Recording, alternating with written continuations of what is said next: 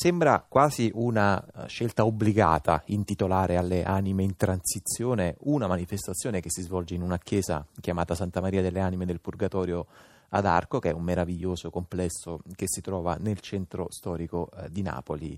La rassegna Anime in Transizione è cominciata da un paio di giorni, prevede anche dei tempi molto lunghi, si svolgerà fino al prossimo 14 maggio con reading, incontri eh, e concerti con scrittori, con artisti, con teatranti. Tra poco vi ricorderemo qualcuno dei prossimi appuntamenti. Comunque vi anticipo già da adesso che il calendario completo lo trovate sul sito purgatoriodarco.it e chissà quanto è stata voluta, sempre per restare in ambito ultraterreno, religioso, eh, metafisico, l'apertura della manifestazione con una lettura scenica venerdì scorso da Così in terra, romanzo d'esordio di uno dei migliori teatranti che viene dalla Sicilia, Davide Enia. Buon pomeriggio, grazie. Buon pomeriggio a tutti.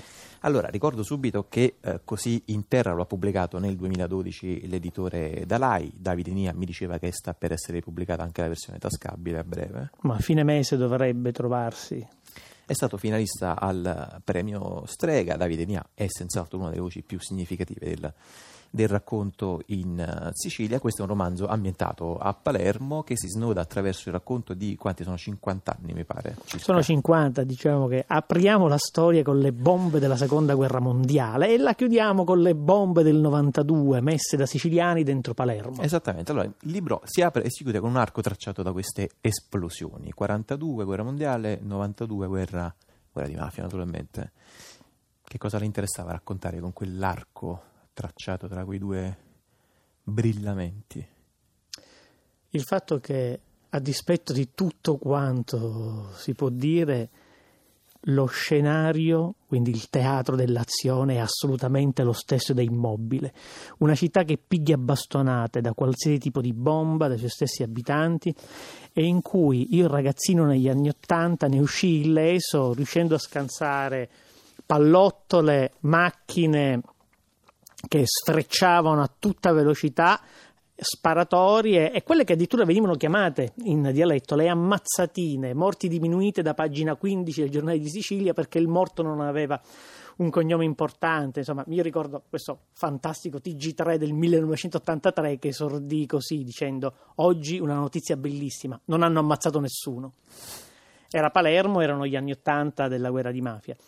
Le tre generazioni vedono mio nonno che fu prigioniero in Africa come molti dei nostri nonni che fece quella campagna là e mio zio che è stato il primo pugile a Palermo che aprì una palestra di pugilato. Quindi queste tre generazioni si incrociano in quello che ahimè è una Palermo completamente vittima anche di se stessa, immobile perché è come se fosse un grande ring il pugilato che unisce queste tre generazioni, pugile in parte mio nonno, mio zio sicuramente, io e però il ring è quello della vita di ogni giorno. Insomma, il, eh, il pugilato cos'è che può insegnare se non che se la realtà è violenta e ti vuole cafuddare pugni e boffe, è molto meglio imparare una grammatica fatta di finte, di uppercut, di montanti per poterle restituire, cioè, almeno nello scontro, la dignità dello sguardo alto e la soddisfazione di un pugno assestato come Dio comanda. Eh, non solo la box, mi pare che un po' in tutta diciamo, l'opera di Davide Nia ci sia una attenzione particolare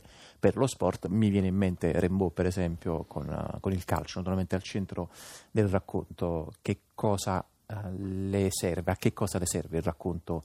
Dello sport per, per veicolare cosa rispetto ai suoi personaggi? Che cosa Io credo facilita? che lo sport abbia tutt'oggi una forte dimensione epica. L'epica non è qualcosa che appartiene al germoglio che sta sulle foglie degli alberi, sui rami, l'epica appartiene alle radici, appartiene alla polvere, al sudore, è qualcosa di condiviso. Epico non è il Palermo quando vincerà il suo primo scudetto, che non accadrà mai. Epico è il Palermo che dopo 30 anni sale in Serie A e tutta la città si abbraccia per una cosa comunque che era scontata per molte città. Questo perché epico, come dire, non è uscire con la donna più bella del mondo, epico è il primo bacio che riesci a dare a 13 anni. Lo sport ha di epico il fatto che viene vissuto sul corpo e il corpo ha una sua memoria che è abbastanza condivisa, insomma, quando abbiamo dei brividi lungo la schiena o quando ci fa male la pancia perché ci scassiamo dalle risate, è una sensazione che abbiamo, che conosciamo e dalla quale non possiamo fuggire con delle bugie a noi stessi. Se ridiamo, ridiamo. Se stiamo male, stiamo male e lo sentiamo proprio nel nostro corpo, nella carne.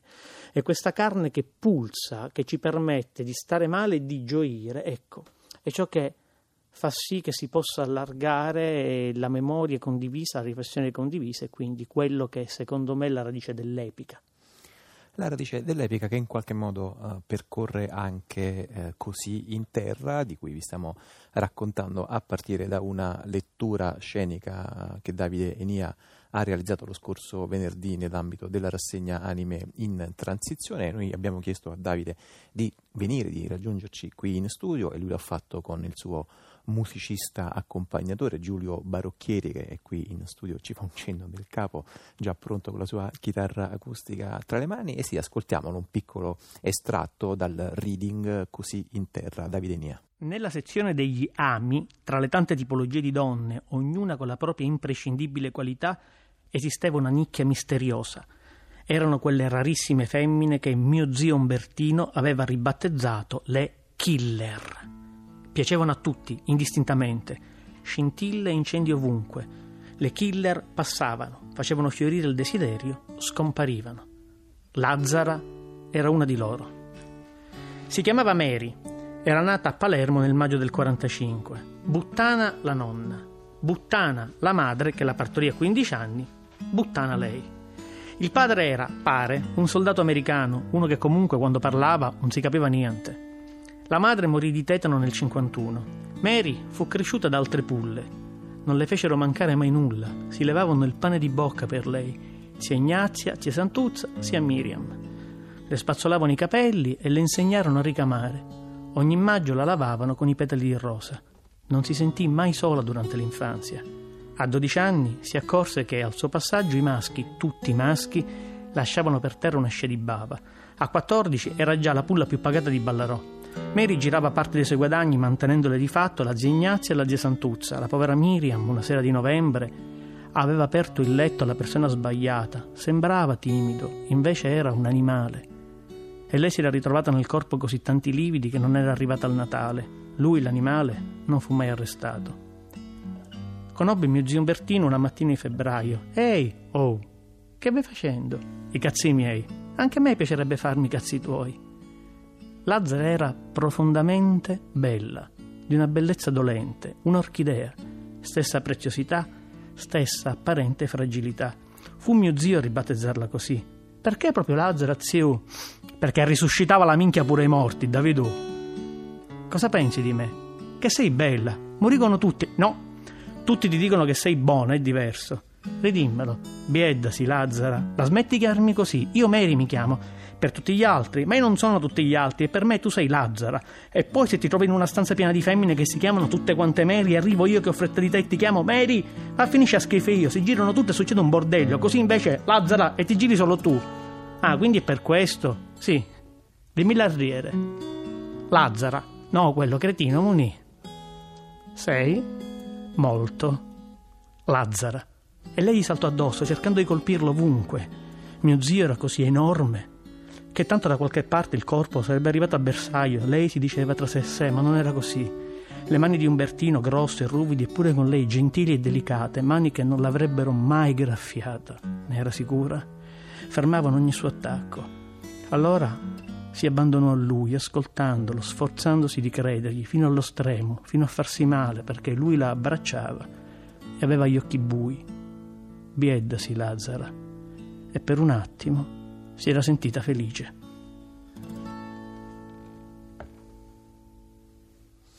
E queste erano le parole di Davide Enia dal vivo a Zazà, da un romanzo così in terra pubblicato da Dalai Editore con l'accompagnamento alla chitarra di Giulio eh, Barocchieri. Eh, Davide Enia, ragioniamo un po' di scrittura, di scritture, cerchiamo di stare un po' a metà tra appunto la scrittura narrativa e quella teatrale che è lo spazio nel quale lei mi sembra muoversi assai, assai a suo agio. Eh, la nuova ondata di, di teatranti, insomma quella tra i 30 e i 40-45 anni, sembra in qualche modo occuparsi, preoccuparsi forse più della parola che della, uh, che della, scena. Secondo lei è lecito affermare che appunto c'è un orizzonte del racconto teatrale della scrittura drammaturgica, del racconto teatrale, che sembra più rivolto appunto a una parola, una parola che generi senso, che a una scrittura servile, l'avrebbe chiamata Cesare Garboli, una scrittura di servizio per la scena. Io credo che questo sia uno dei grandi limiti della scrittura del teatro, nel momento in cui essa non è in grado di aprire a un'azione scenica, quindi essere di servizio rispetto a quello che il linguaggio presuppone, cioè l'atto teatrale in sé. Potremmo, radicalizzando due concetti, dire che la grande differenza che si ha tra la scrittura di un romanzo o di un racconto, ma un romanzo lo spiega meglio perché ha delle regole molto più complesse, e la scrittura di una lunga drammaturgia, nel fatto che in teatro la parola è un ente temporale, cioè è qualcosa che accade nel tempo della rappresentazione, permettendo innanzitutto all'attore di essere autore di se stesso e di scriversi la propria partitura fisica. In più, questa parola permette il disegno di una regia, di un luci, di una coreografia, davvero di disegnare la scena e di avvenire proprio nel tempo della rappresentazione. In un romanzo la parola invece è qualcosa che accade nello spazio, accade nello spazio della pagina, tanto che noi lo sappiamo per esperienza, quando noi leggiamo e becchiamo un refuso, minchia, l'occhio si ferma, perché qualcosa non va nell'ordine del mondo dentro il quale siamo entrati. Infatti un libro scritto bene, incredibilmente, quando la pagina è sapone e oltre a pulirci dalle scorie della vita, fa sì che si scivoli fino alla fine, arrivando al punto che viene posato. Questo perché la sua spazialità fa sì che il tempo di fruizione della lettura è mio e mio soltanto, mentre il tempo dell'atto scenico è determinato da chi sta sul palcoscenico stesso.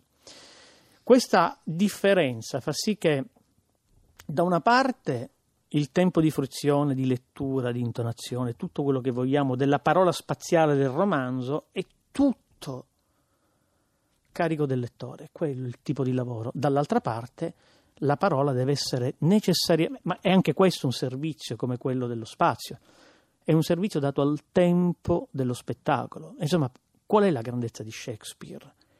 Che era talmente forte nel simbolo e talmente penetrante nel troccare l'epica del sentimento umano nei suoi eccessi, che è possibile farlo in infinite versioni quante infinite sono le sfumature dell'animo umano, perché quel tempo in realtà è il tempo di tutti, in qualche modo eterno. Allora, questi mi sembrano già molti spunti interessanti per quel che riguarda la scrittura. Volevo chiedere a Davide qualcosa sul dialetto, sul suo rapporto con il dialetto. Mi veniva in mente che un siciliano come lei, Camilleri, che del dialetto appunto sappiamo che uso riesce a fare nei libri, eh, in un libretto di recente pubblicato dalla Terza, un dialogo con Tullio De Mauro, si chiama La lingua batte dove il dente duole, che è anche un modo per ricordarvi La lingua batte, il programma di Giuseppe Antonelli che eh, esplora l'italiano tutti i giorni eh, qui su Radio 3, Camilleri sostiene che quella del dialetto, oltre ad essere diciamo, la lingua del cuore, no? quella degli affetti, quella familiare, è anche quella che riesce a dire uh, Camilleri dice la cosa stessa, mentre in qualche modo le versioni italiane sono quasi un tentativo uh, approssimativo di traduzione. Penso che dal punto di vista di Camilleri sia più che lecito, essendosi formato lui in un altro contesto linguistico, quello del suo dialetto. Anch'io mi sono formato nel dialetto palermitano, che per me è la lingua della culla, cioè l'urgenza dell'espressione ha trovato battesimo in determinate parole il che significa che essendo la realtà una creazione del linguaggio, il mio modo di attraversarla, di nominarla, di comprenderla, di fronteggiarla è quello che mi viene non dall'italiano, lingua troppo giovane per farlo, e non soltanto per questo, imparata da me in maniera tardiva già nella scuola, ma viene dal dialetto. L'esempio è quello classico. Quando io vidi la mia fidanzata per la prima volta, Silvia, a me non piaceva Silvia. A me Silvia mi ha fatto sangue, perché in diretto dice mi feci sangue. E il sangue è ciò che permette al cuore di pompare, alla mano di accarezzare, al brivido di vivere sulla schiena, alla bocca di baciare e non solo, sangue è quello che dice la mamma al figlio, l'innamorato all'innamorato, sangue mio, indicando proprio l'intimità anche viscerale di questo rapporto. Io penso in palermitano perché in qualche maniera il mio dialetto ha questa forza simbolica. L'italiano è troppo giovane perché questo possa esserci, ma noi, almeno io ho 39 anni, sono della generazione che parlava in dialetto con i propri nonni, nonni che hanno appreso l'italiano dalla televisione. Questo significa che non è un discorso di merito, insomma, i secoli sono qualcosa che ci preesistono e ci sopravviveranno. È interessante però capire fin dove una lingua può andare avanti. Io una volta feci una vacanza, andai nelle isole Faroe, che si trovano sperdute da qualche parte, molto sopra la Scozia, un poco sotto l'Islanda, abbastanza a sinistra rispetto alla Danimarca. Sei da solo nell'Atlantico. Io ho scoperto che nelle isole Faroe esistono più di 50 modi per nominare il mare perché una cosa è quando il mare è toccato dalla corrente del nord, un altro quando il vento soffia da ponente, un altro quando soffia da levante, un'altra cosa è il mare quando è attraversato dalle balene. E qui siamo noi che sbagliamo, nel senso che indichiamo con il termine mare qualcosa che ha almeno in un'altra isola 50 sfumature diverse. E vabbè, qui si vede quanto è anche invidiabile la capacità di Davide Nia di mescolare ragionamenti teorici anche con eh, pezzettini quasi teatrali, così assemblati eh, dal vivo. Noi dobbiamo lasciare andare Davide Nia perché alle 18 ho un impegno. Devo andare al Teatro Valle, siamo in scena con Maggio 43. Se qualcuno che a Roma vuole venire, Amoni, siamo due a fare lo spettacolo. Allora, intanto invece il programma di Anime in transizione eh, presso Purgatorio ad Arco nel centro storico di Napoli, un programma molto ricco, ci sono i fratelli Mancuso con un concerto il 5 gennaio, c'è Marco Baliani con letture e racconti il 28 febbraio, Enzo Moscato a marzo, poi Mimmo Borrelli, veramente poi magari vi faremo dei piccoli promemoria nel corso delle prossime settimane, dei prossimi mesi, comunque trovate tutto su purgatorioadarco.it, Davide Niria e Giulio Barocchieri, grazie.